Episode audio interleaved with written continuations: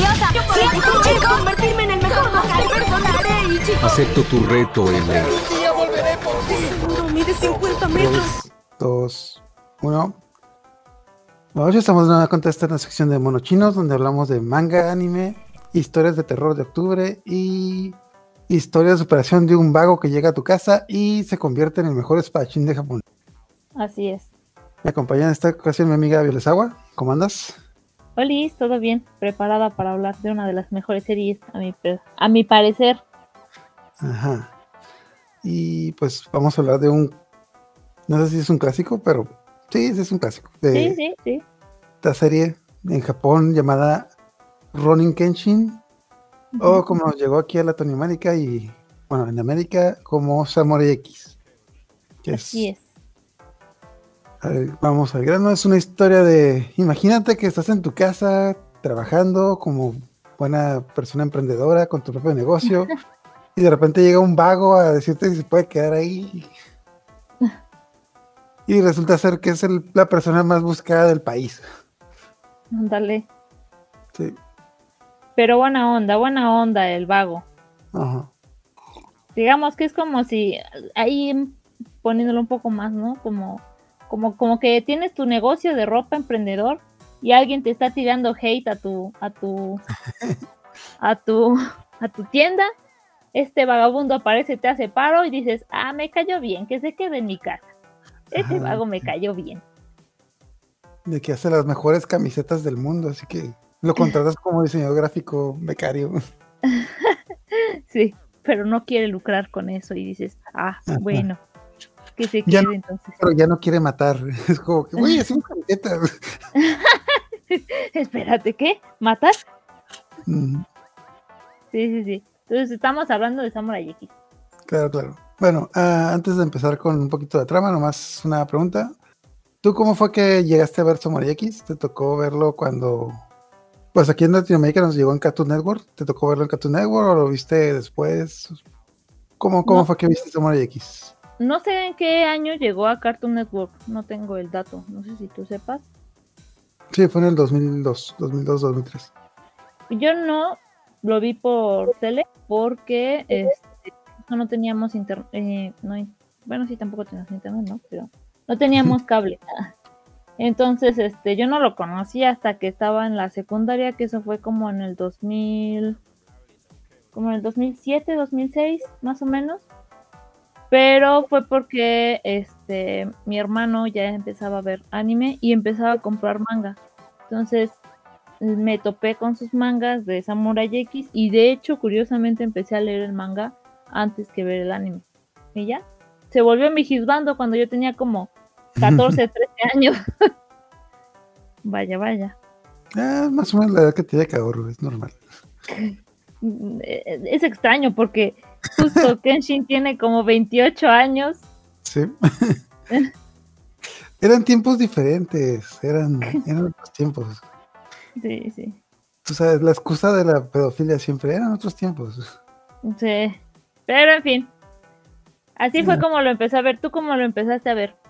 De hecho, yo todavía me acuerdo que yo conocí Samurai X por Conexión Manga. Casualmente, eran tiempos en los que a mí se me tocó verlo en Cartoon Network de cuando eran tiempos de cuando sí leía Conexión Manga y cuando tenían como que su sección de chismes y decía de que, oh, miren, va a llegar a Cartoon Network este nuevo anime que trata de samuráis, etc, bla, bla. No tiene una muy buena sinopsis, pero decía de que, ah, mira, los dibujos bien. Y, ah, y, lo- y la nota decía de que, y está inspirado en los X-Men. Y yo, oh, por Dios, está inspirado en los X-Men. Ah, sí. Entonces, como que en mi cabeza me imaginaba como que esta serie de ninjas con poderes que lanzaban rayos por los ojos. Y de repente me tomo como que, ¡ey! Esta es la historia de un vago. Un- momento. Me engañaron. Me engañaron. ¿Dónde están los X-Men? Exacto. Y, y es Pero, curioso que haya ¿Ah? llegado hasta el 2002, ¿no? Porque salió en el 96, creo. Es un anime de los 90. ajá, es que en los, no, ah, sí, en los 90, los 90. Bueno, también este es el de hoy. Bueno, especialmente en los 90 los animes no llegaban luego. le- Recuerdo de que animes como Mazinger Z, Astro Boy, que fueron los primeros, llegaban como que con 10, 15 años de diferencia. Dragon Ball, Dragon Ball y Sensei llegaron como co- con 8 años de diferencia y era estándar ahí. Lo único que sí se me hizo curioso es de que el anime es como del 90, y- como tú dijiste, así es del 96, Ujú. Pero lo trajeron a Latinoamérica en el 98, 97, 98, o sea, el detalle es de que lo doblaron en Chile y en Chile lo pasaban, bueno, no conozco la televisión chilena, pero lo pasaban como que en un canal, digamos, digamos el Televisa de Chile, que creo que se llama, ah, la aquí, creo que se llamaba, ah, esta cosa, ah, Chile TV. Ah, caray. Bueno, No, eso. vaya. No, pues Bueno, sí. Ajá. lo- lo pone- no sé si se llama diferente, lo- pero la cosa es de que lo doblaron en Chile y lo pasaron en Chile y en el 90 y hasta el 2002 lo como que lo compró. Cartoon Network y lo pasó a nivel, digamos, nacional. Ya. Que de, de hecho es poquito antes de que Cartoon Network empezara su sección de Tsunami, que era una sección donde pasaban pues casi puro anime. Que es algo que hizo mucho que pues Cartoon Network como era un canal de cable, pero un canal de cable que se veía en Latinoamérica, bueno, Sudamérica, lo que hizo para su sección de anime es de que empezó a comprar estos animes que varios países tenían doblados y los pasó como que todo el mundo. De hecho, por ejemplo, Dragon Ball lo había lo doblaron en México, Dragon Ball y Sensei ya los doblaron en México, pero hasta que los pasaron en Cartoon Network no los pasaron en toda Latinoamérica. Algunos, por algunos países sí como que le compraban cosas a Televisa y como que de repente lo pasaban por un lado o por otro, pero hasta que Cartoon Network hace, bueno, cuando Cartoon Network hace esa sección de Tsunami empieza a agarrar como que todos esos animes que están dispersos y como que dice de que, ah, sí, mira, voy a comprar animes viejitos. Ya, con razón. Ajá, Y pues por eso, pues por eso creo que mucha gente empezó. No recuerdo en qué países les dieron, empezaron a ver Dragon Ball Z en el- hasta el 2002 cuando lo pasaron en Tsunami. Igual, nosotros en México empezamos a ver Samurai X en el 2002. Cuando en Chile ya lo habían visto en el, pues, cuatro años antes. No, pues sí. Ahora entiendo por qué. En TikTok tengo, me acuerdo, pues me pasa mucho en TikTok cuando subo, yo tengo una sección de videos de historia del anime en México y siempre me sale gente de otras partes de Latinoamérica diciendo que no es cierto, en Chile lo dieron antes. Sí, sí, pero en el título dice que en México. Mira, ¿ves esta banderita con una aguilita en el centro? Es porque es México. No, pero también, bueno, también debo aclarar que de repente hay gente que pues no, sí, no nomás lo hace de manera informativa, de que, ah, mira, qué curioso, esta cosa la dieron, a, estas hechas en Chile, ese. que también informa y es curioso saber. Hay, hay todo un tema de cómo diablos llegaban, cada, cómo diablos llegó cada anime a Latinoamérica o a México, es todo un temazo, así como que son de esas cosas de que un rayo se juntó con un tornado y pues casualmente llegó. Sí, sí. No, pues Pero- está bien. Valió la pena. Tanto relajo. Ah, de hecho, pues el único detalle de que a mí sí me gustó mucho el doblaje al español latino, Que pues por obvias razones como se dobló en Chile, son voces chilenas, pero sí tengo como que varios amigos en México que no les gustó el doblaje porque en sus palabras dicen de que es que suenan chistoso y pues no sé, a mí no, no, nunca lo noté, ¿no? ¿Tú lo viste en japonés o en español? Lo vi en español. De hecho, ya después de que mi hermano me prestó sus mangas, eh, pues era la época en donde estaban los DVDs, que comprabas tus DVDs de anime, entonces empezamos a verlo así. Y sí, sí me gustó a mí. Bueno, a mí me pareció bastante adecuado. Y además, pues no, para la época en la que ya estábamos, pues ya también había muchos doblajes chilenos como Garfield, por ejemplo, de, caricaturas más occidentales, más bien caricaturas occidentales había doblajes chilenos, entonces pues yo creo que ya, yo ya estaba más acostumbrada a ese tipo de doblaje. Pero me gustó, a mí me gustó. Solo de repente había como cosas raras, ¿no? Como que, ¿cómo le decían al principio? Este, el destajador, ¿no? El, el Chitoquiri, el destajador. Y como, ahora, ándale, el Batusai destajador. Era Batusai el destajador y yo... Sí, yo cuando lo vi la primera vez no sabía qué verga hacer. Ok. Sí, pero lo deja Ajá, de hecho, bueno, de hecho creo que traducción que tengo entendido que, o sea, bueno, eh, en japonés era Hitoriki Batusai, Ajá, entonces, y digamos, creo que Hitoriki era el nombre y Batusai es la palabra que dice, como, que es la que describe como que el asesino. Mm, ya. Sí, entonces era como. No me Era acuerdo como- cómo era. Batusay el destajador, ¿verdad? Sí, era aquí en, en, en Latinoamérica.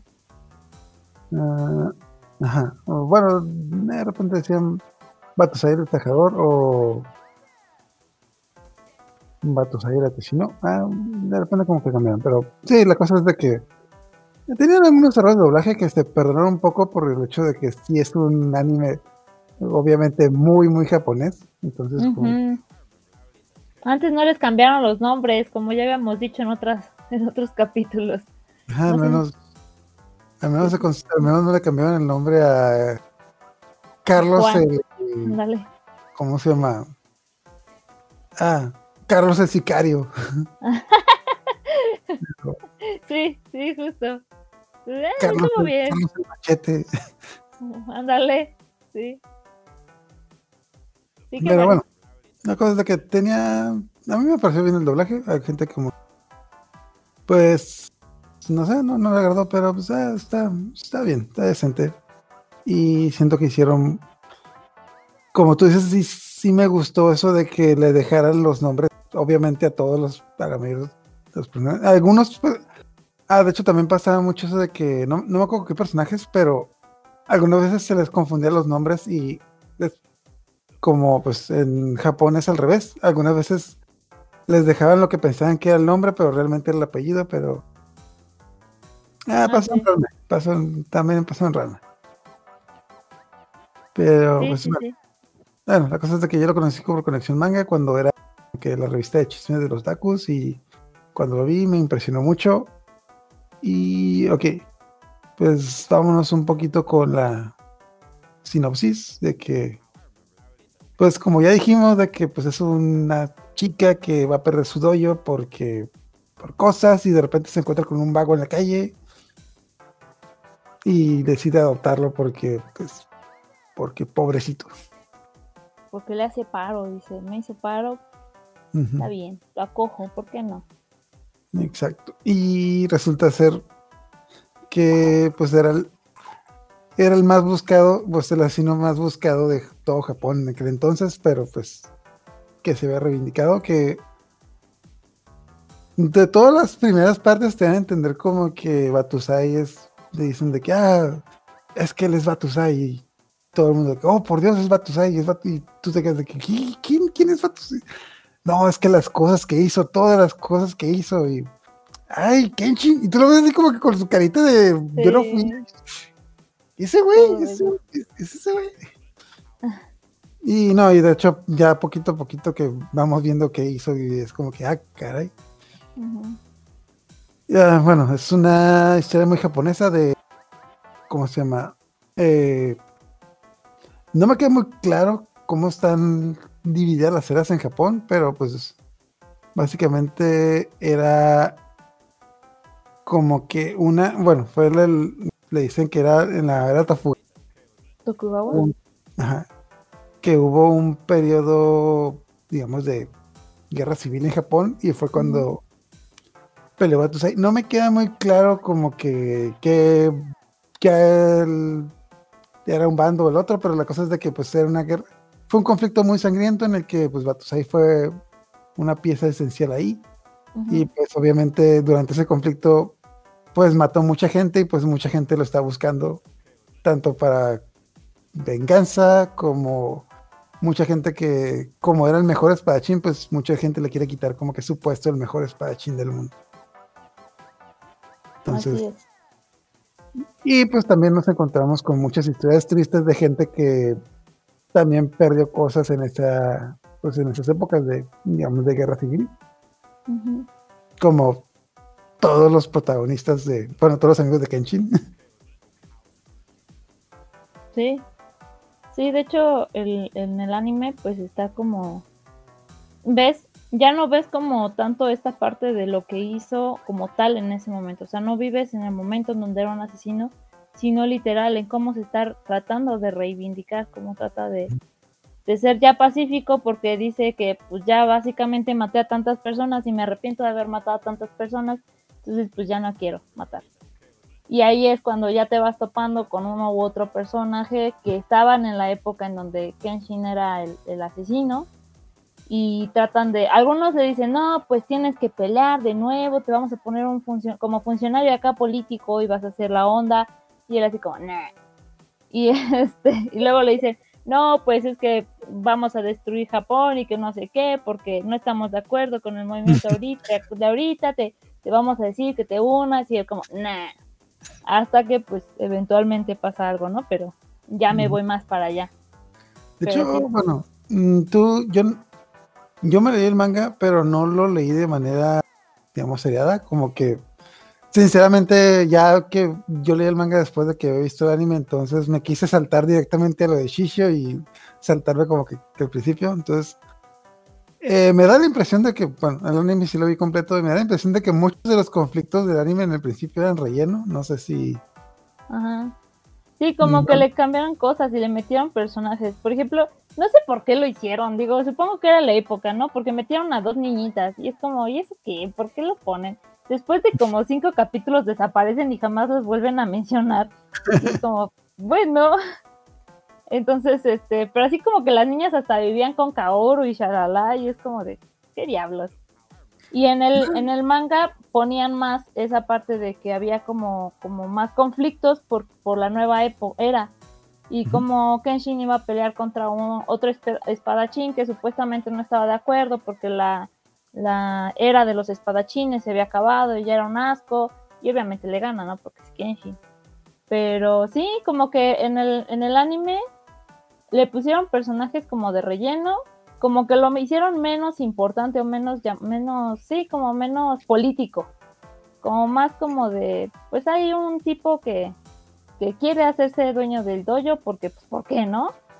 Y ya, o, o se topan a otro que, ahí sí metieron algunos que sí iban como más en el manga, ¿no? Cuando, cuando hablan como de, de otro personaje que se llama Megumi, que meten ahí el conflicto de que se estaba proliferando el opio y que era ella una productora de opio y meten a un tipo que pues, quería producir opio.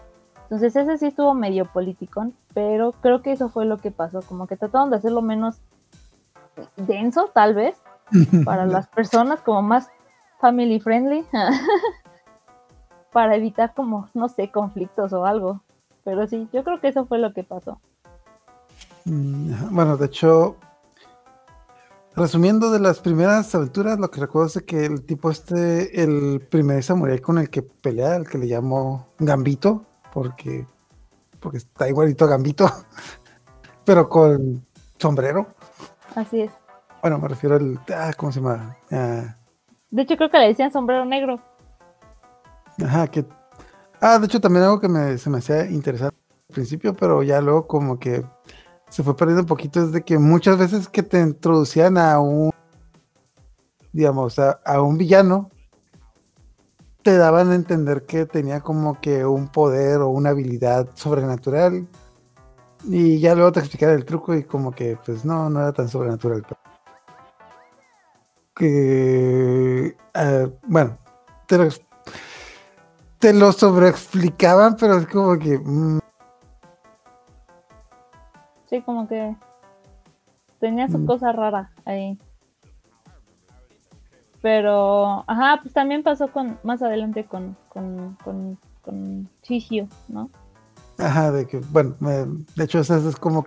Esa es de las explicaciones que me quedó más así como que. De, bueno, un pequeño. Un, ahí que es. Que la espada de Shishio podía hacer fuego, pero era toda una explicación bien rebuscada para que. Ajá. Como porque- que, ajá, así como que te ponían como que un tipo así como medio sobrenatural. ajá. Creo que también sale en, en, en los primeros capítulos un tipo que lanza fuego por la boca. Y después te explican, no, pues resulta que, que, que se come una bolsa con gasolina, entonces a la hora que aprieta la bolsa es, y, y hace como un chasquido con los dientes, hace una chispa y entonces sale el fuego. Como que te lo tratan de hacer como muy realista o, o más o menos realista para que cuadre. muy realista. Ajá, sí, justo. Entonces es como de, hmm, vaya, bueno, está bien, me gusta. Ah, Bueno, bueno, Bueno. No, me, no me lo creo, pero sí, se ve, se ve bien, se ve bien, se ve bien. Sí, sí, sí, exacto. Lo compro, lo compro. Ajá, sí, sí te, lo- sí, te lo, sí te lo- Pues no te creo, pero pues sí, sí, sí te lo compro. Sí te lo- Sí, Ajá, que entonces, como dices, de que tienen el primer enfrentamiento con este ninja que tiene la habilidad de congelar a la gente, que la nunca entendí cómo funcionaba la habilidad, como que decían que les tiraba como que hechizos, pero no, nunca entendí muy bien cómo. ajá, creo que era así como, e- este, se supone que también era como un samurái así súper reconocido, pero no tanto como, como Kenshin. Y bueno, ahí en el anime lo veías así como que te veía feo y ya se quedaban como congelados, ¿no? Las personas. Pero decía que era que porque les generaba temor una cosa, o sea, la explicación pseudológica era porque les generaba tanto miedo que se quedaban congeladas las personas, una cosa así, pero era algo así como del chi y no sé qué. Pero no, no recuerdo bien tampoco. Este era Ginel, Gam- bueno, de hecho hay como tres personajes que se parecen a Gambito, que nuevamente el, el creador del anime de- era fanático de los X-Men y se notaba, se notaba Sí. demasiado. Pues, tenemos a Gambito con sombrero, luego tenemos a Gambito con es- dos espadas. Bueno, Ginel, el primer Gambito, que era Gambito con sombrero, que tenía que tenía los ojos negros como Gambito y tenía la habilidad de pues congelar a la gente Ujú. que es como que creo que es el primer tope que se da que el primer eh, villano con el que se encuentran que te da a entender que Kenshin sí era pues un asesino pues muy despiadado antes y pues que es cuando les empieza a entrar como que esta idea y ya hasta luego esta saga lo que lo que es la de Megumi de que eh, estos tipos que querían vender opio y contrataron a los Oniwabanchu que eran pues eran ninjas que eran los X-Men que tenían cinco ninjas cada uno con un poder más que era como el tipo que lanzaba fuego, el tipo que lanzaba veneno, el tipo, el tipo que era Wolverine, porque pues, sí, el de Hania que, el que tenía Ah, garras, sí. Era Wolverine, Sí. y el y, pues el jefe de los Oniwabancho que era Oshi, su poder era que peleaba muy rápido, bueno, pues peleaba, peleaba muy bien con la espada. Ajá. Ajá, de hecho, y pues la cosa es de que des- también te- lo que de esos tipos los contrataron como que sus como guardaespaldas de este tipo que vendía drogas, entonces mucho tiempo dijeron de que no, es que tuviera muerte injusta. Güey, estaban protegiendo a un narcotraficante, o sea, Sí, ¿qué estaban pensando? de hecho. Es como que, no, es que la triste historia de los, de los Oniwabanchu. Estaban de guardaespaldas de un tipo que vendía drogas en Japón. O sea, ¿cómo, cómo, cómo pudo terminar bien esa historia? Sí, sí. Definitivamente. Bueno, pequeño spoiler, es como que hay un enfrentamiento con. Bueno, Kenshin se pelea contra ellos para salvar a Megumi, que es la chica esta que les hacía las drogas. Y en el enfrentamiento, uno de los, el, pues el, el vendedor de opio, eh, saca una matralleta porque, ah, también te dan como que la idea de, pues, porque la había exportado de otro país, porque en ese entonces ya, está, ya estaban por fuego y pues con la matralleta pues mata a la mayoría de los personajes de, pues a los primeros protagonistas de ahí, de los Unigoanchu, a Ujú. excepción de Aochi, entonces ah, ese tipo yo sí quería que Hechi lo matara, pero pues, pues no. Nomás le rompió la, le, le rompió la mandíbula. y- Sí, sí, cierto. Sí. Pero Entonces, sí. Ajá. Lo único importante de ahí es de que Aoshi sobrevive y de cuál es como que decide vengarse del tipo que intentó salvar a sus amigos en lugar de vengarse del tipo que mató a sus amigos. Como Sí, que eso estuvo raro. fail. Sí, sí, sí. Se me hizo, ese sí se me hizo medio forzado, porque fue así como de, oh no, mataron a mis amigos, los quería mucho porque era mi clan, era mi familia, lo hicimos para sobrevivir porque teníamos hambre. Y Kenshin, ah, no te preocupes, puedes pelear conmigo y así de salvas el honor. Y él, bueno, te odiaré de ahora en adelante y te mataré y no Ajá. descansaré hasta matarte, aunque no tenías nada que ver. Ajá, Te maté a ti, al tipo que derrotó al tipo que mató a mis amigos. Sí, y es como, Como que, mm. Sí, bueno, pues es- eran, eran tiempos diferentes. sí, sí. Pero de hecho aquí creo que me van a llegar mucha crítica, pero ya que estoy viendo es de que, si, al menos en esta parte de la historia, creo que podías hacer una adaptación mexicana muy buena de unos tipos que se unen con unos narcos y de, hacer que se unes, se unes con unos narcos y no saben como que en qué se meten y de repente como que salen con cosas y... Ajá, Sí, sí. es como? México, que narcos y drogas y gente matándose. Sí, sí, tiene sentido.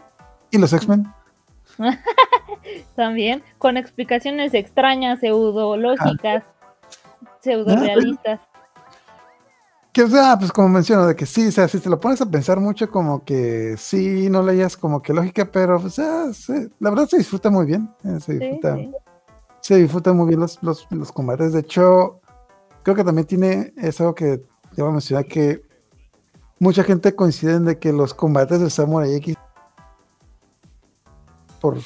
también porque tenían muy buena animación, era como que el pináculo de la animación de los en los noventas. Sí, la verdad es que fue muy bueno, a pesar de, de que este, pues es de los noventas, efectivamente. Yo creo que está bastante bien, incluso si lo, si lo ven el remasterizado, yo creo que les gustaría. Es un clásico y, y no por nada es un clásico, no nada más como de que, ay, es que me gusta porque me recuerda a la infancia, sino porque está bien hecho. Yo creo que está bien hecho. Tiene cosas que dices, ay, no Sí. manches. Pero tiene buenas peleas, tiene un argumento bastante bien, tiene unos buenos personajes, tiene un buen villano. Entonces creo que está bastante bien. Ah, De hecho, ahorita que si lo estamos, lo estamos mucho y como que pues, no cuadran, pero Ya que te metes en la historia de cada uno, como que sí, sí, sí se ve más un. Pues sí, sí, sí, sí cuadra. Pero, pues bueno, ya. Entonces, después de enfrentarse con los Shingobanchu, pasan como que varias mini historias que como que nos vamos a saltar y de repente un día se encuentra con un policía que llega a su casa a preguntar por él y pues resulta ser que era uno, pues el, uno de los líderes de los Shinsengumi, que creo que lo traducen como la policía especial, que era como que un tipo que tenía que se enfrentó a Kenshin en, pues, en la en la era en la era Tofugawa y tenía pues una pelea pendiente con él. Y de hecho esta pelea es la que creo que dicen mucha gente dice que es la mejor pelea de toda la serie que es la de la pelea de Kenshin con Saito. De hecho tiene como que una explicación de ser de que ok ah, algo que tiene mucha crítica lo que es el especialmente el anime de es que casi siempre pasa esto de que dos personas están peleando y hay un tercero que está narrando la pelea. De que, ok, Kenshin se está peleando contra un sujeto y le pega con la espada y inmediatamente sale, casi siempre está eh, Sanosuke, que dice, oh por Dios, Kenshin le pegó por la espada por la parte de atrás. Sí. Cambia la escena y, Kench- y el tipo se cubre y Kenshin le da una patada y Kenshin se cu- el tipo se cubrió y Kenshin le da una Dios, estoy viendo, ¿por qué me estás contando? Sí. Aunque pues- creo, ajá, sí, sí, adelante.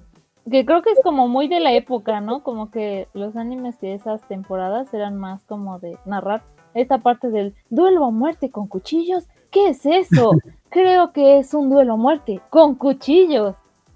Entonces creo que era de la época, pienso. Ok, de hecho, a lo mejor es un poquito, porque obviamente también es como que te ahorras un poquito de animación al meter la misma escena como dos o tres veces. Pero por otro lado, también en lo que noté en la, es en la pelea de Saito con Kenshin. Y ya cuando leí el manga es de que el detalle es de que en el manga, cuando tú lees el manga no estás viendo la pelea. bueno, estás, o sea, sí estás viendo la pelea, pero como la pelea son en el manga, son pues escenas, pues digamos, escenas pues quietas, no son, no es una escena. Hay un personaje que te está narrando lo que está pasando, porque al, pues, al- para que puedas seguir a la par la acción. Entonces, en el manga tiene lógica por el hecho de que como tú estás viendo puras escenas fijas, eh, tiene que haber como que esta persona que te esté narrando la situación, porque para que la entiendas un poquito mejor. Pero pues a la hora de traducirlo al anime, como que ese narrador como que sobra de más, porque pues, pues de que, o sea, yo estoy viendo la pelea, no necesito que me la cuentes. Sí. Sí, sí, sí, tiene sentido. Y pues una de las cosas por las que a mucha gente le gustó mucho la pelea de Kenshin contra Saito, que por lo menos en, la, en el principio de la pelea no hay un narrador, simplemente Kenshin y Saito están peleando y como nadie lo está viendo, nadie está narrando la pelea, entonces pues te metes más en el... pues, tiene mejor escena, no tiene esas pausas de, de que te expliquen la pelea y pues te metes, también es un conflicto como que pues muy personal entre los dos. Entonces, por eso es una, creo que, creo que por eso es una de las peleas que pues más, más le gustó a la gente, porque no hay ese narrador que esté, le pegó con la pata. No, y ahora se levantó. Y ahora está haciendo la técnica de pegarle la patada en las costillas. Sí. Que supongo que también en japonés algunas de esas técnicas como que tuvieran lógica, pero supongo que a la hora de traducirlo como que sí se, como que sí suena un poquito, digamos, ridículo de que, oh, mira, está usando la técnica de la estrangulación. Cuando agarra la espada y se la pone en el cuello. Sí, Sí, creo que entiendo lo que está haciendo. sí, justo. Ya que, pero bueno, continuando, pues es una muy buena pelea la de Kenshin con Saito y después de que se empiezan a a mitad de la pelea llega este personaje, no me acuerdo cómo se llama, que será uno del un funcionario del gobierno que dice de que ah, no, es que no queríamos matarte, te queríamos reclutar porque queremos pelear contra otra persona que es ah, Ujú. de que "Ah, es que hay, hay un asesino llamado Makoto Chicho que cuando tú te saliste, nosotros lo contratamos y como que se le botó la canica y ahora está, quiere dominar, quiere dominar Japón, etc, bla, bla, entonces queremos que te nos unas. Ah, no, no quiero. Sí. De nuevo, Sí, como no, ya- siempre. Como que no, ya estoy muy viejo para esto. Entonces, pero lo voy a pensar. Entonces, Pero además, Shishio ¿Ah? es como de, pues sí, lo contratamos para pelear con nosotros y se le botó la canica. Yo no sé por qué, nomás lo intentamos quemar, pero no sé Ajá. por qué se le botó la canica. No entiendo, Sí. no entiendo por qué quiere vengarse de nosotros. Mm. Pero sí, ajá. es cuando te das cuenta de que no nomás el gobierno de México es culero. Así es. Entonces, ok, básicamente Chisho era, bueno, Kenshin era un asesino del gobierno y pues cuando se jubiló, contrataron a otro asesino y ese otro asesino pues era Chisho, pero cuando se acabó la guerra, pues como pues, como era una persona que pues toda la vida se la vivió de matar, pues quis- quiso seguir matando, quiso dirigir el país y como que el gobierno hizo lo que lo único que podía hacer, lo quemó vivo y lo dio por muerto. Sí. Pero, ¿viste la película del Renacido? No. Ok, te recomiendo mucho porque es una escena muy impactante esa de que al tipo le dispararon, lo quemaron, le apuñalaron y se levantó. Vaya, vaya. Mis respetos a ese tipo. Sí. Que de hecho también me da cura cuando llegaba a ver escenas en las que se da Shisho con otros amigos que no, que no seguían el anime decían de que ¿por qué una momia ahí? Ah, no es una momia, lo que pasa es que lo quemaron y etc. Y, y pues ya. Pero la, la cosa es de que el tipo, el amigo, no sé si llamarlo amigo o compañero de Kenshin, que fue reclutado a Kenshin, se pues dice de que, ah, no, Kenshin no se quiso unir. Y en eso aparece este, un personaje muy carismático que es este Soujiro. Se aparece del carruaje que, hola, vengo a matarte. Y lo mata y se va. Y le dice de que... Y como Sí. que ya cuando le da la noticia se, se encuentra con Kenshin de que, oye, dice Chisho que no te metas, así que ni, te, ni se te ocurre venir. Sí. Y pues como Kenshin, como no le gusta hacer caso, dice, pues voy a Kioto a Ajá. pelear contra Shishio, porque, pues, porque sí. Sí, básicamente es como un. Llega el este funcionario político y le dice a Kenshin: Mira, este tipo está loco y nos quiere acabar. ¿Te unes o qué? Y este Kenshin, como, nah, ¿para qué? Ya no, hago, ya no le hago a eso, compa.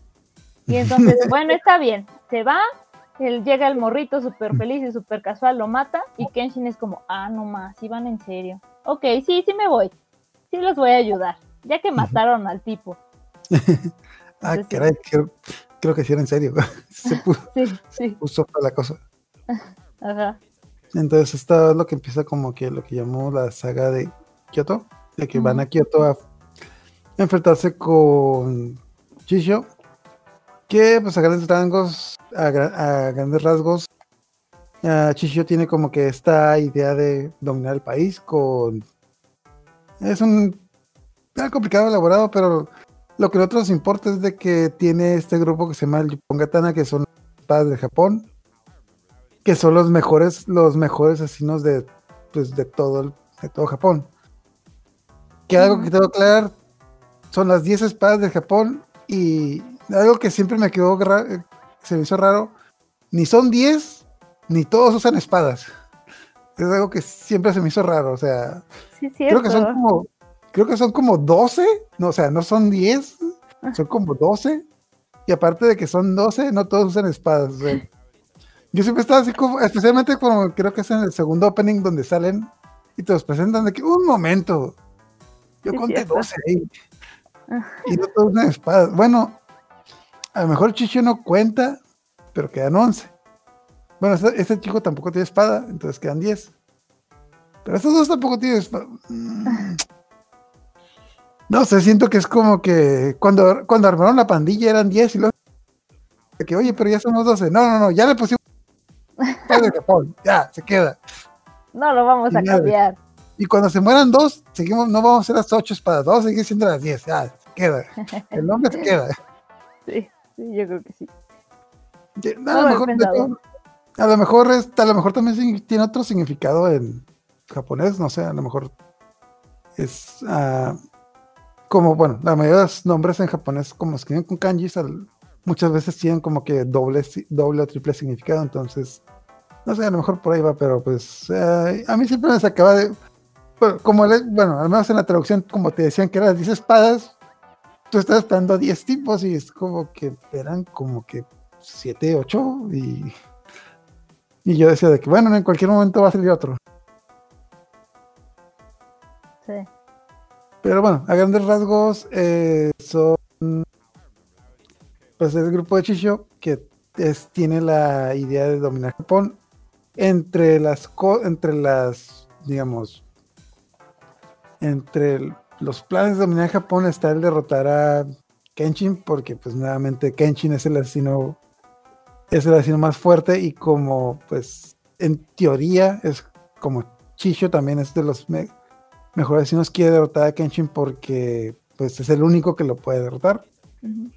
Entonces, sí, pues tenemos esta, como todo buen anime, tenemos esa saga donde, ok, Kenshin, tú y yo nos vamos a pelear en este set de combates, en este lugar donde uno a uno te a enfrentar como, en- te a enfrentar uno contra uno en diferentes habitaciones para llegar Ajá. contra... Ah, no se pueden ir como que por la, dar la vuelta y llegar con... No, no, no, tiene que ser uno por uno, en diferentes espacios. Sí. Sí, está mega raro. Porque además, creo que en el, en el manga lo explican mejor. Porque esa parte dice algo así como el, el seguidor de, de Shihio le dice, ¿por qué no vamos todos contra Kenshin y lo matamos y ya? Y le dice, no, eso es deshonor, vamos a hacer uno a uno. Como, de todas maneras, Kenshin peleó más veces, eso no es justo. Exacto, de, de todas maneras, o sea, de todas maneras somos 10 contra 1. Pero Sí. bueno, de hecho sí era como que una trampa ahí de que en teoría a Shisho retó un duelo a Kenshin, donde se iba a pelear contra las 10 espadas, contra el Yupongatana. Y luego se dan cuenta de que no estaban los 10 ahí, solo los tres más fuertes. y a los demás los mandó a la ciudad para pues destruir la ciudad. Y pues en la ciudad se quedaron eh, pues, Kaoru y Misao. De hecho, ya creo que no hemos mencionado a Misao, que Misao es una chica que se encuentra en camino a Kioto, que también pertenece al grupo de los, los niños de los Oniwachu y está buscando a y está buscando a pues a Oshi, que es como que el líder. Ajá, es como que ahí había una conversación incómoda con Kenshin de que ah, ando buscando a Oshi Ah, sí. que están bien vivos. Porque cuando yo los dejé, está- están como lo recuerdo, vivos. Ay, Sí. mija, ¿cómo te digo? Sí, Ay. de hecho, sí está muy cagado. Porque aparte de todo, el anime tiene como comedia de repente. Entonces, y lo ponen como, ponen a, a Kenshin como en modo chibi. Ajá. así de... Entonces tiene momentos muy divertidos. Ya, de hecho, sí. Bueno, de hecho, bueno, también en el, en la- en el manga, del- la- en, el- eh, sí tiene Sí. como que escenas de comedia de repente. Obviamente ya cuando empieza como que la, pues, empiezan los playback ya como que deja de haber, pero pues sí, como, especialmente, casi siempre cuando conoce un personaje, digamos, un, un sidekick, un asistente nuevo, sí tiene como que varias escenas de comedia. Ujú. Pero bueno, la, la cosa es de que Misao se, le- se unió a Kenshin y Misao, Kaoru y los demás se quedaron a cuidar la ciudad y se pelean contra básicamente Kenshin, Saito y Sagar y Sanosuke se pelean contra los mejor, los más contra los más fuertes y los demás se pelean contra el resto, que también, igual que como los X-Men, tienen una, un set de habilidades como que, ajá, interesantes. Sí, sí extraño. Anyway. Entonces, básicamente es como que un tipo que puede volar, ah, un tipo ciego que como que ve todo, eh, un monje que tiene como que que, que es algo es algo difícil de explicar, pero como hace una duquen, es la mejor manera que lo podía des- describir. Sí, sí. Y un gigante, no te olvides del gigante. Ah, sí, también está Fuji, que es un gigante, porque sí, eh, mide como 10 metros y tiene una espada gigante porque sí. Sí, súper random eso. y está un pers no, el personaje de Wambu, que es un tipo que aparentemente es un idiota que simplemente tiene el poder de que su piel es muy gruesa y no lo pueden perforar y hasta ahí. Y ya. Que no hace nada, pero luego nos, pero nos deja un guiño de que, ah, a lo mejor, quién sabe. Sí. Pero bueno, total, hay muchas peleas, muchas peleas bien locas, muchas explicaciones, muchas sobreexplicaciones de técnicas que derrotan otras técnicas con otra técnica. Que, bueno, antes de llegar a las, las peleas de, de las interesantes de estas, ¿cómo se llama? Eh, ¿Hania? Creo que no. Sí, el tipo que volaba, creo que se llamaba eh, Hania. No me acuerdo. No, tal, había un ninja que volaba. Y la forma en la que lo. eh, ¿What? ¿Recuerdas esa pelea de que Yahiko, el niño que tenía. que hacía Kendo, derrotó a ese tipo porque, bueno, la técnica que tenía de que el tipo tenía como que un planeador y tenía dinamita. Entonces, con la, con la dinamita agarraba un impulso y volaba. Sí, sí, sí. Y es como que eran unas peleas que se veían más interesantes. porque, pues, había un ninja que volaba. Pero luego resultó ser que lo Mm, A mí me decepcionó mucho esta, cómo terminó esa pelea que lo derrotaron con- que por una tontería. No sé si recuerdas. No me acuerdo bien, de eso sí no me acuerdo. Ah, básicamente Yahiko agarró una puerta o una, una puerta y la agarró como planeador y resultó voló más alto que él y le cayó con el peso y le pegó. Es como que mua, mua. Pero bueno, hay muchas escenas de acción, pero bueno, también no hemos mencionado, bueno, sí lo mencionamos poquito. y está uno de mis personajes. Entre estas escenas de acción, lo, lo interesante es que para los personajes, pues para los villanos, cada vez que se enfrentan con uno, está también este cliché del anime de que vamos a pelear contra este tipo. Ok, a mitad de la pelea nos vamos a detener y vamos a escuchar su triste, triste historia. De que no, mira, yo antes pasé. Y bueno, de hecho, sí, debo de admitir que sí hay muchas historias como que, pues, hay muchas historias muy tristes. Que de hecho te dan a entender de que, pues, la mayoría de los personajes que estaban del lado de Shisho tenían estas historias de que, pues, muchos de ellos no eran gente mala, pues simplemente les tocó como que, pues, mala suerte y les tocó como que ajá. Bueno, el principal el principal bueno los principales que me acuerdo son el de ah no me acuerdo cómo se llama el Han- Hanji el monje que pues era un monje y pues ah, lo voy a decir mm, lo voy a decir era un monje que tenía un orfanato y le quemaron el orfanato con los niños adentro entonces no pues sí con eso no mm, sí yo creo que con eso se le gusta la canica a cualquiera así que pues Sí. ahí lo entiendo y el personaje que más a mí al menos mi personaje favorito de toda la serie es Sojiro Coincido. que te lo presentan como este niño todo sonriente y alegre que pues es un niño sonriente y alegre que le encanta matar gente. Y siempre pero siempre está bien sonriente como que siempre está contento alegre y ajá. Y es como que de, de- de hecho es el, el personaje que mató al, al agente del gobierno que fue a reclutar a Kenshin y de hecho, me, me gusta mucho el personaje porque desde que te lo presentan, tú dices de que, a ver, a ver, ¿qué le, pa- ¿qué le pasa a este niño? ¿Qué tiene en la cabeza? Como que, porque está medio deschavetado. Y pues sí vemos como que, ah, de hecho, y Shishio da varias como que pistas de que, ah, sí, es que Sojiro no tiene sentimientos por lo que pasó. Ah, sí, Sí. porque lo que pasó aquel día. Y, Sí, sí, ah, sí. no sé si sea buena idea narrar que sí es una historia. No es una historia muy larga, pero creo que es una historia muy disfrutable, Ujú. pero disfrutable entre comillas. Que creo que debe, ¿verdad? De hecho, creo que es mi capítulo favorito cuando explican la historia, porque pues Igual.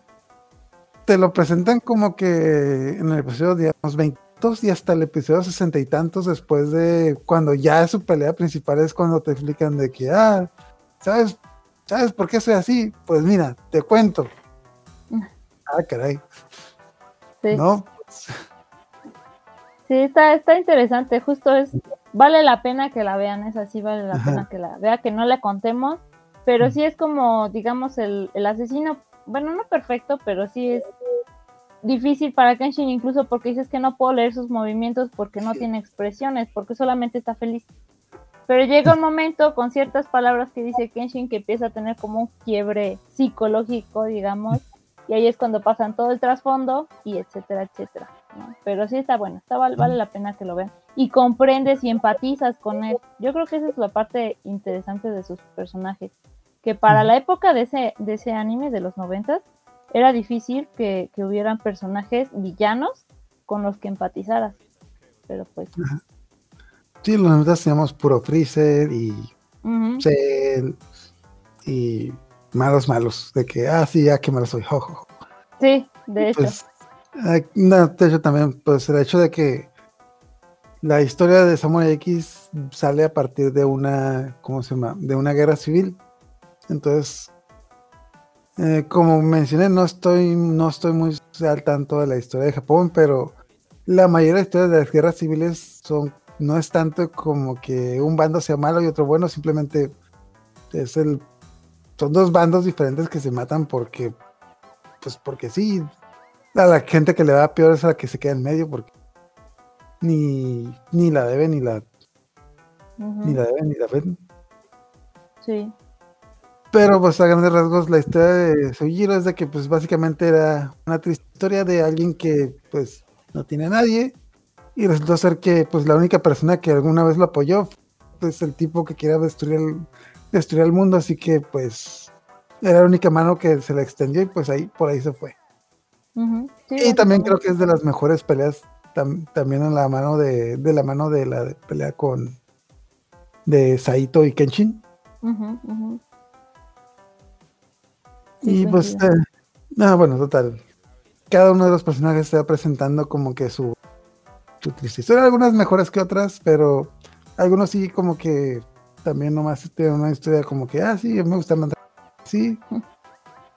Pero pues también lo, lo bueno es de que, a pesar de que algunas habilidades son medio, pues, exageradas, también vemos cosas muy interesantes que rayan en lo creíble, de que pero ah, pues, vemos, vemos cosas muy interesantes ahí. Sí, sí, bastante. Y pues obviamente toda esta saga culmina con Kenshin se pelea contra Chisho, que como ya mencionamos tiene el poder de que su espada lanza llamas porque cosas. Porque cosas complicadas, complejas. Porque explicación de medio capítulo de que, y esa es la manera en la que mi espada lanza. Ah, caray, qué interesante. Ya podemos volver a pelear. Sí. Pero también es buena, es buena, aunque Ajá. Sí, es, es interesante, sí, interesante. A mí, personal, a mí en lo personal me gustó más la pelea de Kenshin con Sasugiro.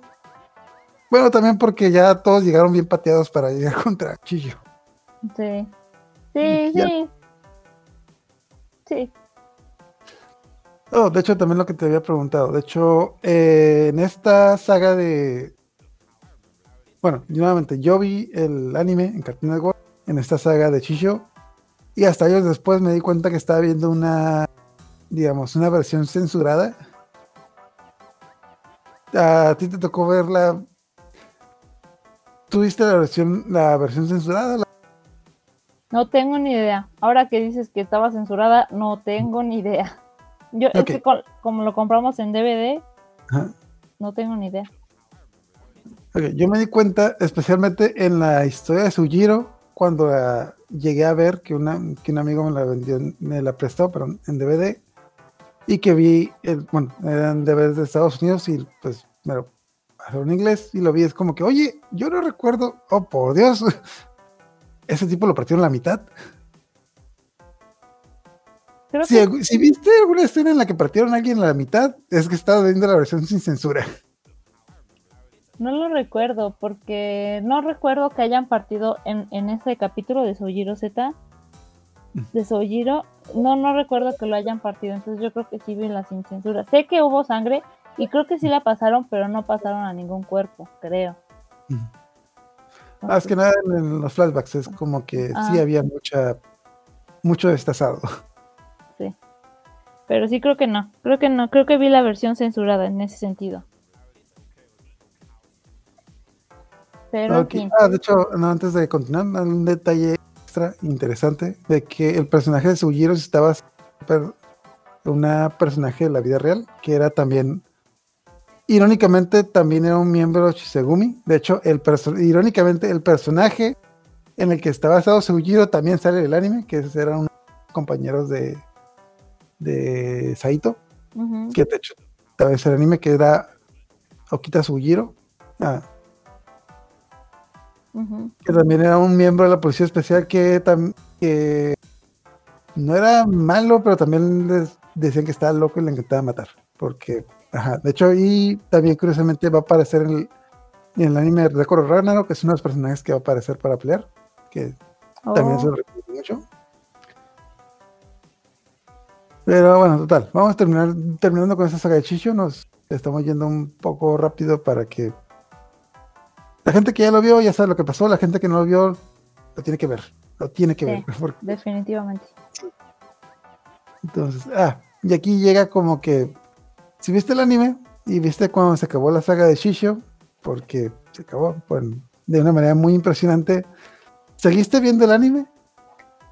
Yo creo que ya no. Vi uno que otro, porque de nuevo era una vez que mi hermano lo puso, así los capítulos, me aventé de lleno del principio hasta que se acabó lo de Shishio, y de repente ya las otras sagas, más o menos, porque flaqueó mucho, estuvo muy pesado, y todo eso, en comparación al manga, era relleno.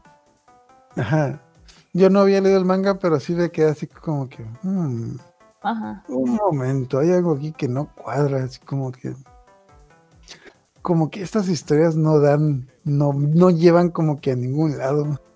Sí, no, y luego comparado con la de Shishio, o sea, tú te esperabas algo así, pero Que de hecho sí seguía algo impresionante, sí seguía como que, ajá. sí seguía algo impresionante. Bueno, total, antes de llegar a eso, tenemos varias sagas de relleno. Ah, ok, nos mandan un... Ah, nos mandan decir de que, ah, que si vamos a hablar de live action. Sí, de hecho, terminando. Terminando, vamos a mencionar un poquito. Saludos a Mitch Palomo 84, Maxineco, que también nos pregunta, bueno, nos a saludar. Y, ajá, que si vamos a hablar del anime. Sí, ahorita terminando las... Nos vamos a ir un poquito rápido con la saga. Y vamos a hablar del- de los live action. Total.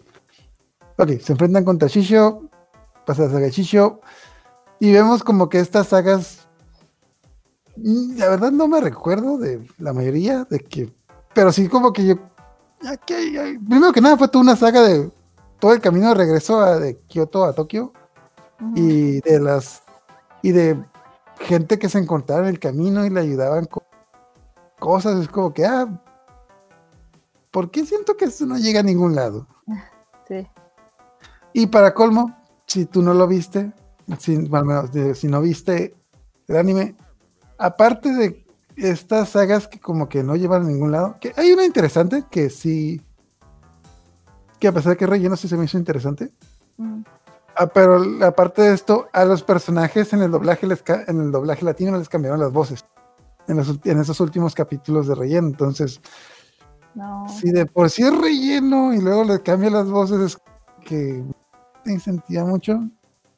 La única saga interesante de este relleno que se me hizo, a pesar de que era relleno, es una saga donde se, Kenshin se pelea contra otro estudiante de su maestro, que, bueno, supuestamente eh, Kenshin, el, el maestro de Kenshin, uh, Sujiro Hiko, tuvo otro estudiante antes de él, pero en entrenamiento como que accidentalmente como que resumen lo mató, pero con el tiempo se dio cuenta de que pues no se murió y que siguió por ahí. Que andaba de Entonces- parranda. Ajá, entonces Kenshin se pelea contra este otro estudiante de su maestro y en el como siempre se pelea como se pelea dos veces con él. La primera se queda ciego Kenshin, entonces y la segunda pelea Kenshin se queda ciego y pues la segunda vez que pelea pues está peleando ciego que también es nuevamente como es un villano de relleno tienen que darle como que un handicap como que para que no fuera tan so- súper poderoso como otros, pero pues ajá. Pero pues, está, está interesante. Y ya luego tienen muchos capítulos de relleno y que no llevan nada.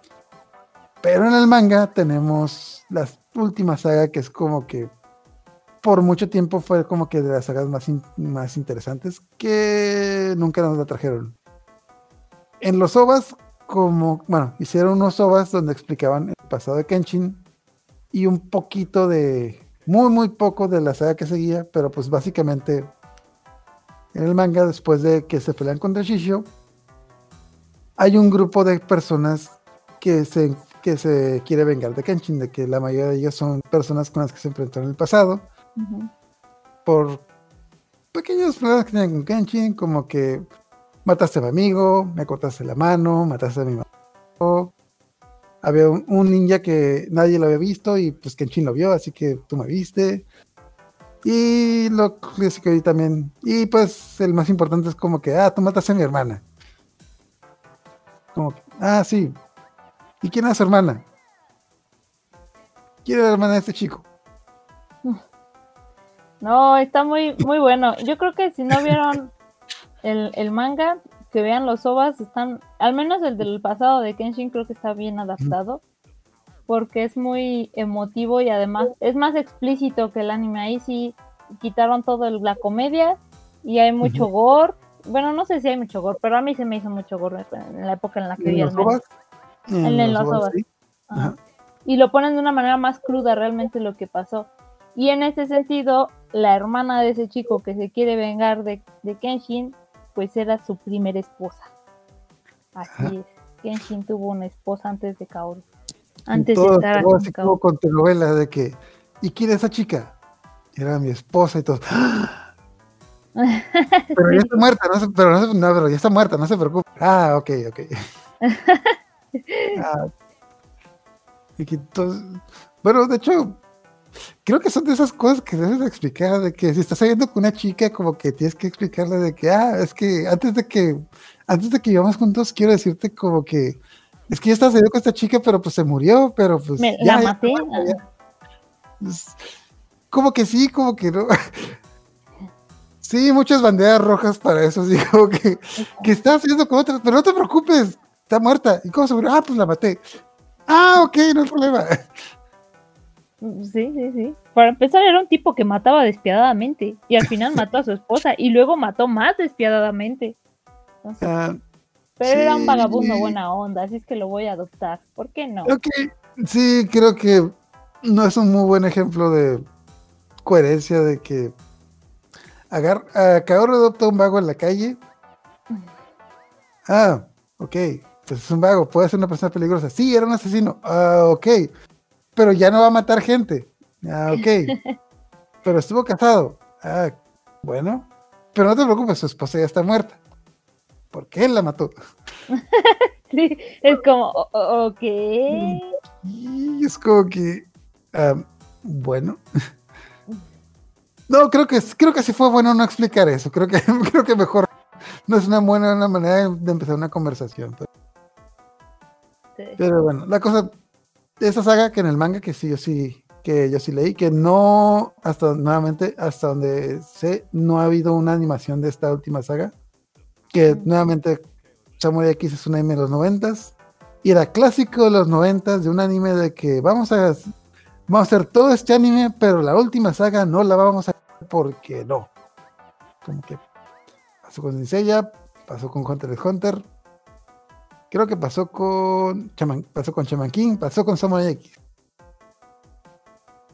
porque ¿por qué no? y bueno total hicieron los ovas los ovas Ah, en la historia esta de, bueno, te llaman la historia, la saga, la de la última saga de el, digamos, el cuñado de Kenshin, que de la de las personas que siguen vengar de Kenshin, que es de la que en el manga es catalogado como de las mejores, que eh, nos muestran el pasado de Kenshin como que pues de la situación de su esposa y todo eso, que en el manga, bueno, yo primero vi lo- los ovas antes de ver el manga y luego que vi el manga sí me como tú dices de que sí, como que en el ma- en el ova le ponen más sentimiento.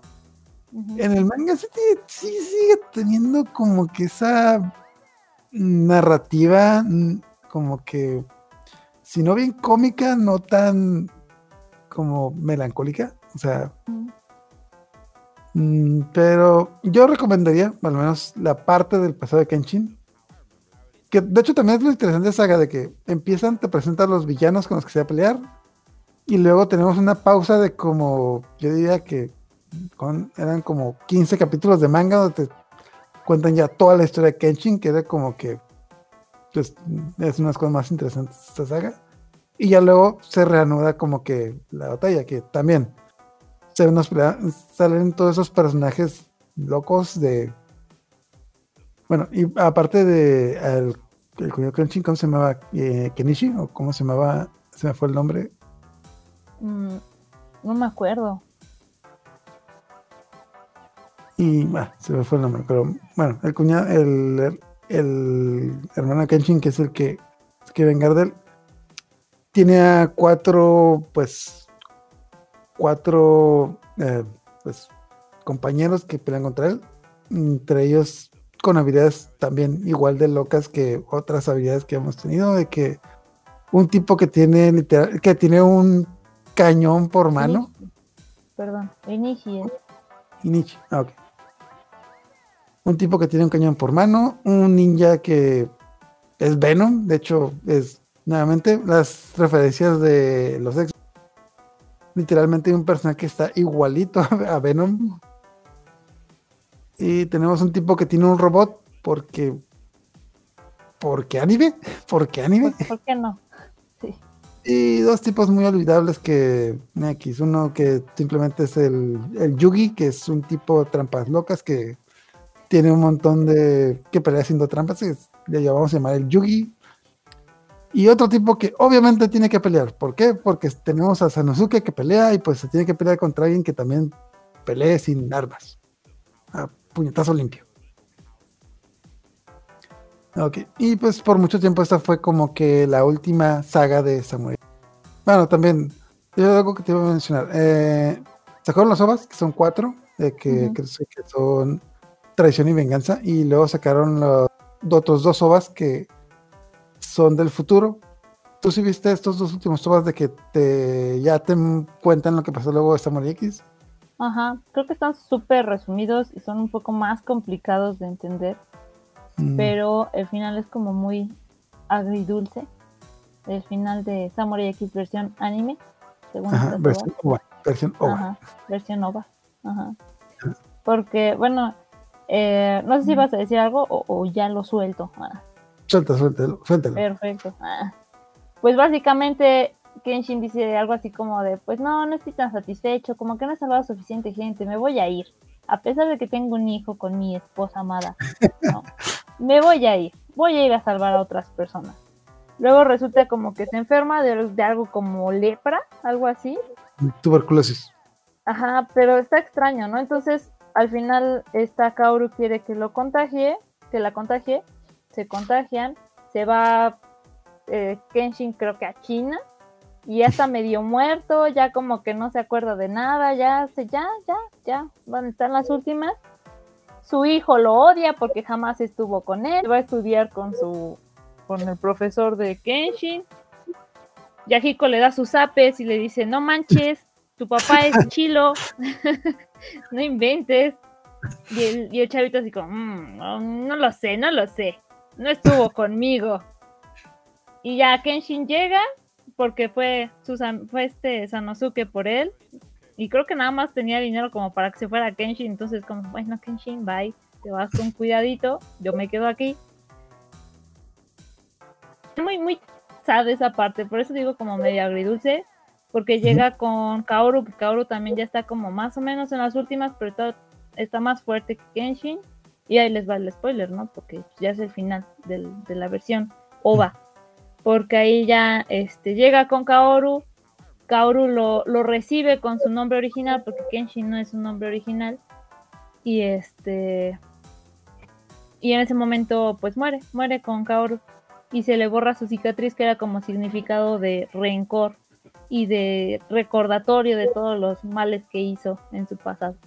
Entonces, está emotivo, está bonito porque termina con, con la persona que ama, pero está triste. Eh, sí. A mí nunca me gustó ese. No me gustó esos últimos dos ovas.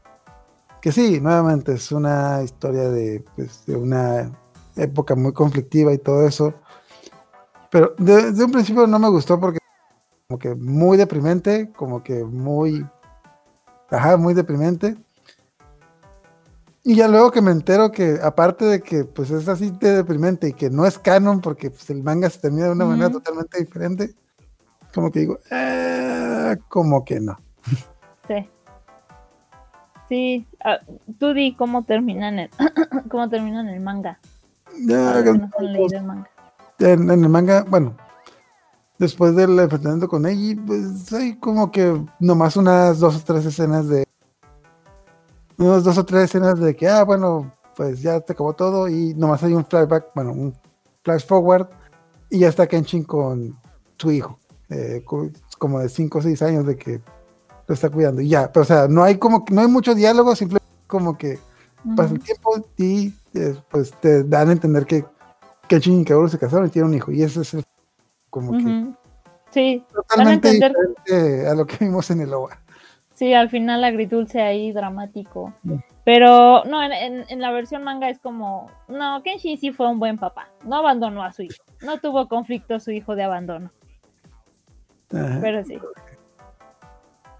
Y ahora Ah, sí tenemos el, el live action. ok, antes de live action voy a mencionar que eh, en estos últimos años sacaron otro manga de Samurai X que es Mm, el arco de Hokkaido, que la verdad yo no lo he leído, pero pues, Ah, me han dicho que pues sí está interesante. Eh, a lo mejor en un futuro nos le damos una leída y lo, y lo presentamos. De hecho, eh, está todavía en publicación, empezó en el 2017 y sigue todavía en publicación, habrá que, habrá que verlo. Pero pues entramos a lo que es el live action, que básicamente es todo lo que vimos en el anime manga. Bueno, más basado en el manga que en el anime, Ujú. pero bajándole de tono a esas cositas que como que no cuadraban en el... que eran demasiado sobrenaturales, digámoslo Sí. así. Sí. Ah, bueno, historia desde el principio, lo mismo que, bueno, ah, bueno, algo importante, son cinco películas con los nombres más raros de, del mundo. No como sea la primera, la primera digamos que es Samurai X, es la primera, luego sigue Samurai X, el arco de Kyoto, que tienen dos nombres, digamos Kyoto parte 1 y Kyoto parte 2 Ujú. que luego pasaron como cinco años y sacaron la película de eh, la saga de la venganza que tiene que le llamaron Samurai X el final esa es la cuarta y luego de sacar la película la cuarta película que se llama Samurai X el final sacaron la quinta película que es Samurai X el inicio Sí. Y la sacaron como que por semanas de diferencia entre, entre una y otra, lo cual fue muy confuso con varios amigos que le recomiendan las películas de que, oh, mira, Samurai X, el final. Ah, no, esta no es la última, va, va al inicio. Oh, bueno, supone que esto es el inicio, pero como que aquí hay algo que como que Como que no cuadra. cuadra, entonces...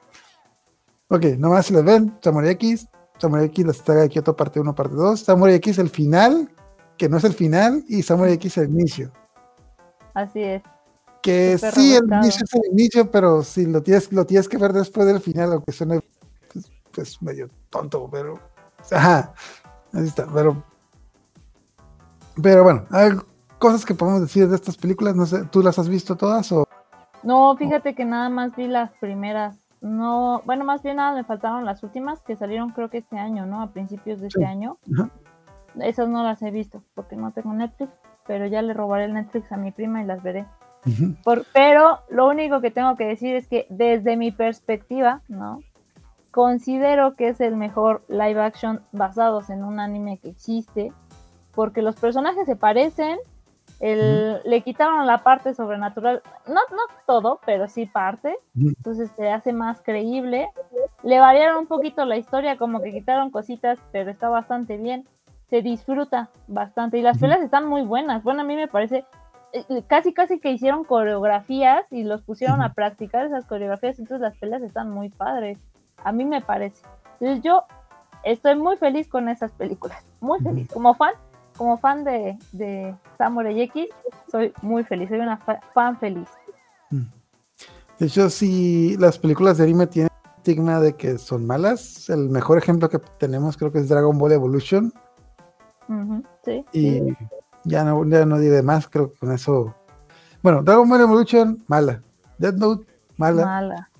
Y está esta de Ghost in the Shell, que a mí en lo personal me gustó, pero creo que entra como que gente que la odia y gente que la ama. Entonces es un punto, digamos, diverso, pero, ok, en mi opinión el principal problema de las películas basadas en anime es que, eh, bueno, hay- vamos a dividirlas en dos. Están las películas basadas en anime hechas en Hollywood, que de buenas a primeras ahí está el problema.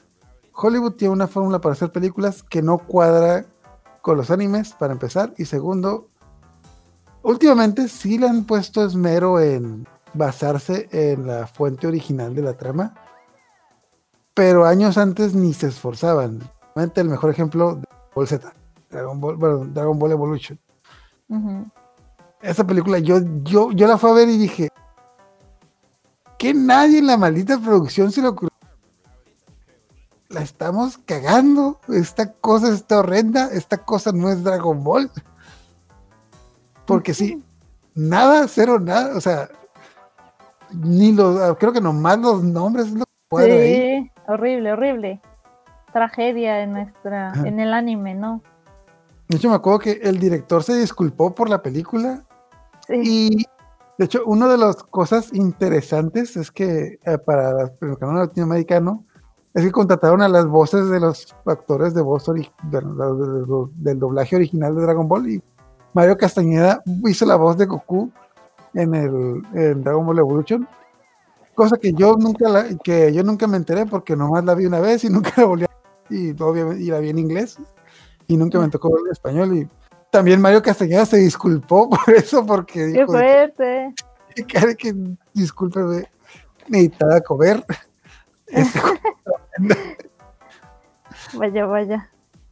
Pero bueno, volviendo al otro. Y está el otro lado de la moneda, que las películas live action japonesas, las películas basadas en anime japonesas, que están hechas para un mercado japonés, que ahí tenemos, bueno, de Full Metal Alchemist, la otra, bueno, la versión japonesa de Death Note, y otro ejem- no, no, no, otro ejemplo, ah, fue otro ejemplo, Shingeki también.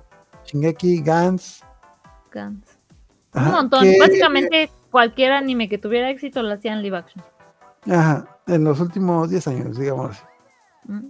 Y también tienen como que no son, respetan la trama, pero por otro lado está la otra crítica de que mucha gente no le gustan las actuaciones. Porque el problema con este tipo de películas, las películas de anime hechas en Japón, para el mercado japonés, es que pues tienen el problema de que la mayoría de los japoneses son expresivos y a nosotros que se nos hacen sobreactuados, pues no nos cuadra. Entonces, como que, y pues también como es un producto hecho para Japón, fuera de Japón no tiene como que pues el éxito requerido. Que, por ejemplo, las películas de Death Note de japonesas a mucha gente no le gustó. A mí la persona, pero sí como que tuve que como que cambiarme el chip de que las actuaciones estaban medio, medio raras. Pero pues por el hecho de que están hechas para el mercado de Japón. Pero aquí es donde entra Samurai X de que es la eh, queda perfecto porque es una película totalmente japonesa, situada en Japón, se respeta, hecha por japoneses y se respeta la historia original. Entonces, es como que es la tormenta perfecta. Se unieron como que todos los elementos perfectos y aparte es buena. Sí. Bueno, son, son cinco películas y creo que ninguna, ninguna se me hizo mala. O sea, No. cabe resaltar que no hay muchas sagas de cinco películas donde de alguna alguna flaquee y todas eh, son a pesar de que son cinco películas todas siguen bien eh, sí, hacen una buena adaptación manga y el anime que nuevamente como decimos hay unos cambios que se hacen para hacer más verosímil la película que los más digamos de que los, los que más cabe mencionar es de que pues obviamente eh, con contra Shisho quitaron a los personajes que tenían las habilidades digamos más locas. Eh, quitaron al ninja que vuela, quitaron al tipo, al gigante y no recuerdo que mm, hay más. Ah, también había un tipo que tiene una espada, pues mágica, claro. digamos así que Sí, no lo quitaron, pero le pusieron unas técnicas, un estilo de pelea más creíble. También en la saga de La Venganza, que me dices que no has visto, que la, la película de Samuel final, también habían varios personajes que tenían habilidades. Bueno, el tipo que tenía un robot, fuera, lo sacaron.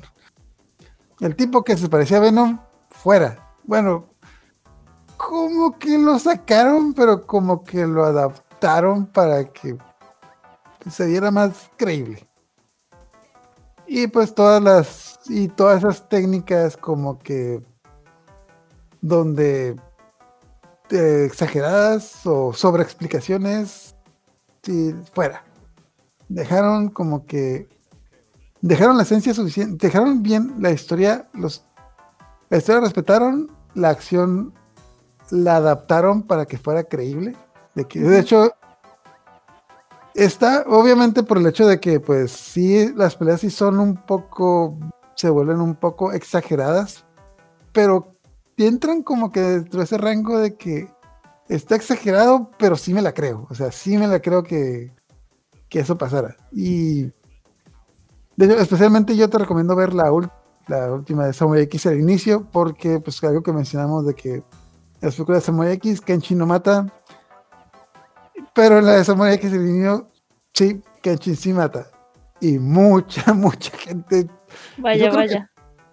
Creo que es la película más sangrienta de todas porque pues era Kenshin sí mataba y, y de hecho empieza con una masacre que, ajá, así que como que muy, muy recomendable esa última también. Bueno, bueno. Ya las No. veré. Ok, ya, bueno, ya nos extendimos un poco, pero pues creo que hasta ahorita ya es. ah, y es. eh, abarcamos todo lo que es hasta ahorita. Ujú. ¿Algo- ¿Alguna otra cosa que quisieras mencionar? Pues, mm, déjame pienso. Creo que no. Nada más como una curiosidad extra. Se supone que Sombrero Negro iba a ser uno de las 10 espadas. Pero supuestamente dentro de la historia, o sea, dentro de la historia era una de las 10 espadas, pero como que su impulsividad por matar, pues terminó. Pues ya saben en qué terminó. Y Ajá. por eso ya no es uno de los 10 espadas. Entonces era la única curiosidad que recuerdo. Si recuerdo otra, pues ya les diré. Si no, pues ya ni modo. Ujú. Ah. Es de esas, de esas 10 espadas que eran 12 que... De hecho, ahorita que mencionaste eso, ya me están cuadrando los números de... Porque, ok, eran las 10 espadas y yo contaba 9 que tienen, 9 que tenían espada y que peleaban y 3 que no hacían nada. Entonces, ya que me das ese dato de que, ah, ah, entonces ahí sí cuadra, ya son 10 con espada y 4 que, Mm. pues, que estaban Son- ahí nomás. Bueno, que son de, de escritorio, son, somos parte de la organización, pero somos empleados de escritorio. Sí, Si sí, nosotros nos encargamos de, nosotros nos encargamos del papeleo, que es más difícil que pelear. Sí, tedioso además. En fin, pero sí, sí, era eso. Y este, ay, me acabo de acordar, pero bueno, ya se me olvidó la otra curiosidad que tenía. En fin, ya me acordaré. Entonces, ahorita hacemos una recomendación. Si quieres, el es que recomendar de. Es muy difícil que alguien no haya visto Samurai X, pero en caso de que. ¿Quién sabe? eh, ¿Quién no sabe? visto, es muy difícil que alguien que le guste el anime no haya visto. Yo, quién sabe, no sé, porque creo que recientemente, este, es, es más, como es un clásico de los noventas y además es larga, bueno, no larga, pero sí mediana, es difícil que la vean.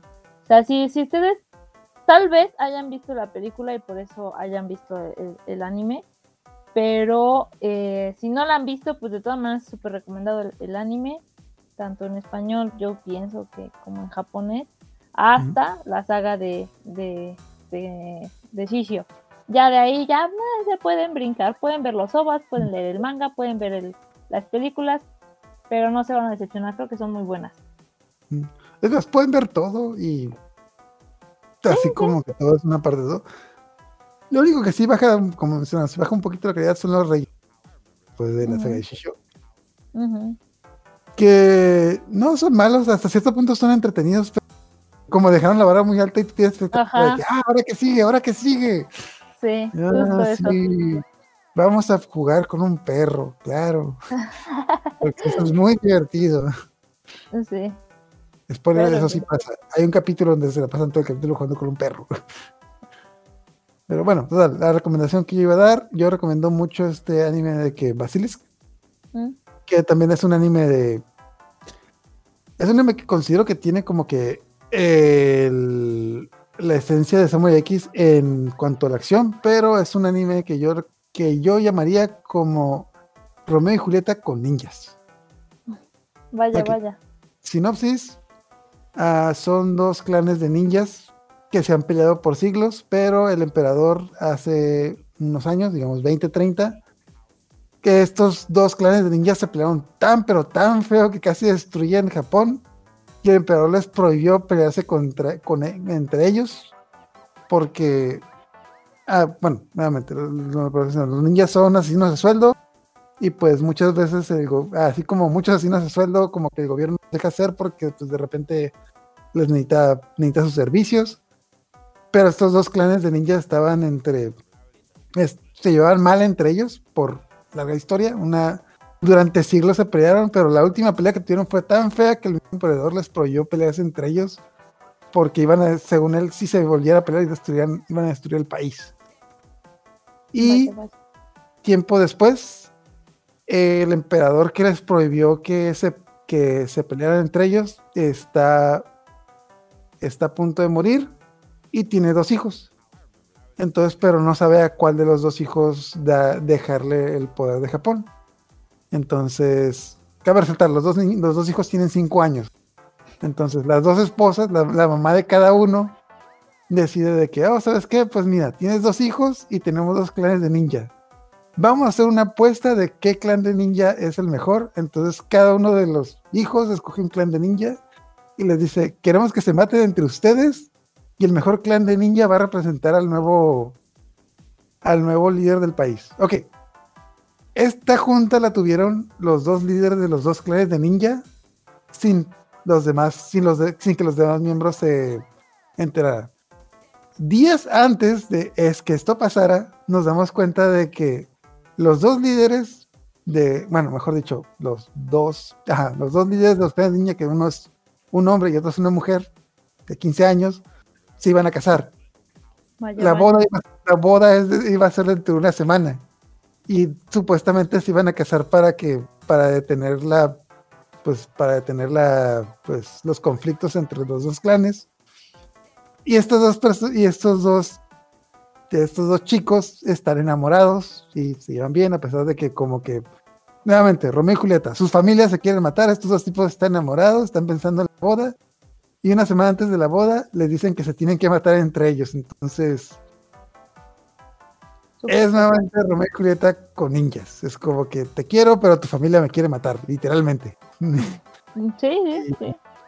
Ajá, y tiene muy buena acción, tiene muchas de muchas peleas tipo Samurai X donde tienen técnicas que parecen ser sobrenaturales, pero con cierta explicación más o menos se vuelven. Mm. Pero también como que de repente sí te ves, sí te ves como que tienen, estás viendo a los X-Men peleándose entre ellos, porque entonces es una es una muy buena historia de acción, una buena historia de amor, realmente Romeo y Julieta con ninjas y muy buena. Se llama Basilisk, la pueden buscar, hasta la pasó en Animax, así que tiene un buen doblaje. Ok, me parece Ah, bastante. Entonces, eh, ¿tú quieres, eh, entonces, ¿tú qué recomendarías ahorita? Eh, sí, fíjate que no tenía uno en claro. pero este me acordé de un anime que no es, creo que no es muy conocida, pero mm, no se me hace tan similar a, a Samurai X. Solo lo único similar sería que son samuráis. Entonces, ¿eh? Es- es esta, la que estoy hablando se llama Samurai 7, que ya tiene también un ratito que salió. No sé si tú la viste. ¿O la Sé que existe, no lo he visto. Pues es un anime realmente más o menos. No es, no es como que la gran cosa. Pueden pasar su vida sin verlo y sin problema, ¿no? El asunto de esta serie es que es futurista, como que están en una situación ya donde existen los robots y todo eso, y existieron también los samuráis. Entonces contratan a un samurái legendario y eh, le piden que salve a un, como a un pueblo, ¿no? Como un reino, porque llegan los como, como otros, como, como otro otros bandidos a, a, a querer matar a este otro reino. Entonces, este samurái legendario se dedica a reunir a otros samuráis para pelear contra estos, defenderlos. El chiste o lo que me parece como más interesante de esta serie es que está basada en una película que es como un clásico de Japón, ahora sí que literal un clásico de Japón que tiene el mismo nombre que se llama, creo que es el Siete Samurai. Ajá. Ah, Y los siete esta- samuráis. ¿Eh? Los siete samuráis de de Kurosawa. estoy. Ándale, justo de Akira Kurosawa. Y esa sí está situada supuestamente en la historia, en el mismo tiempo en la que se sitúa Samurai X. En donde, pues como ya pasó toda esta situación de la guerra civil, prohíben las espadas y entonces los samuráis son, o una de dos, o se vuelven bandidos o los, los contratan como, como guardaespaldas, así como los dibujan en, en Samurai X. Entonces sufren mucho, literal, se vuelven lo peor de lo peor o la escoria o lo más feo de- del mundo. Y cuando que fue como muy, muy famoso, muy conocido para defender a una aldea pobre, pobre justamente. Y entonces él se dedica a reunir a más samuráis para que vayan defendiendo esta, esta aldea que es muy pobre. Eh, está muy, eh, está interesante. Pueden ver la película o pueden ver el anime. Si quieren ver el anime, la primera temporada o la primera mitad de este anime es lo que similar a la película, solo que en futurista, con un mecha que habla y este cosas más, más como naves y todo eso, y un, y un villano como medio cliché, digamos, pero está interesante. Y al final, pues, em, me gusta porque no todos, no es el típico de que todos los, los protas sobreviven. No, no pasa aquí. Entonces está interesante. Y ya. de hecho, sí lo había escuchado y lo que dices de Rice es una película que inspiró a George Lucas. ¿A poco? Un poquito, ajá. bueno, el mejor, la mejor influencia que tiene en, digamos, en América es que los siete samuráis inspiraron una película de un western, los siete magníficos. Los siete samuráis, los siete magníficos. Eh, y pues mucha gente se inspiró. por los siete magníficos conoció a los siete samuráis.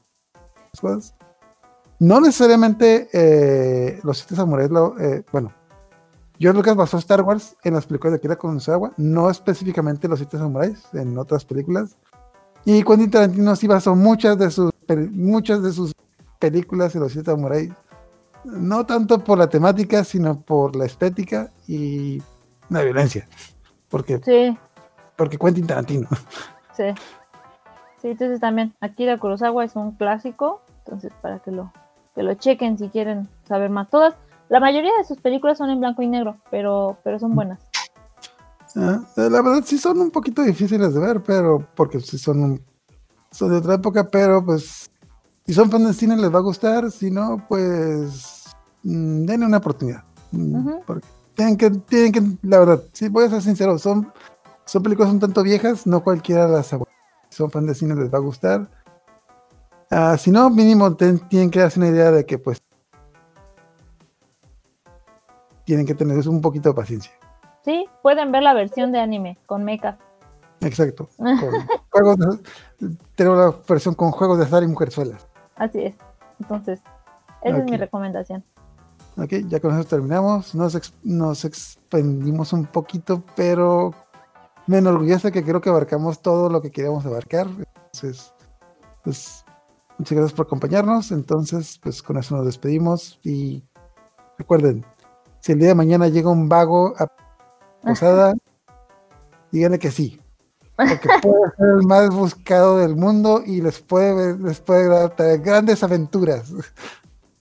Les puede hacer el paro con su negocio. Sí. Pero yo corrí, yo corrí el riesgo. vale, pues. Ok, muchas gracias por acompañarnos. Nos despedimos. Yo soy Ascor, mi amigo Agua. Buenas noches. Váyanse.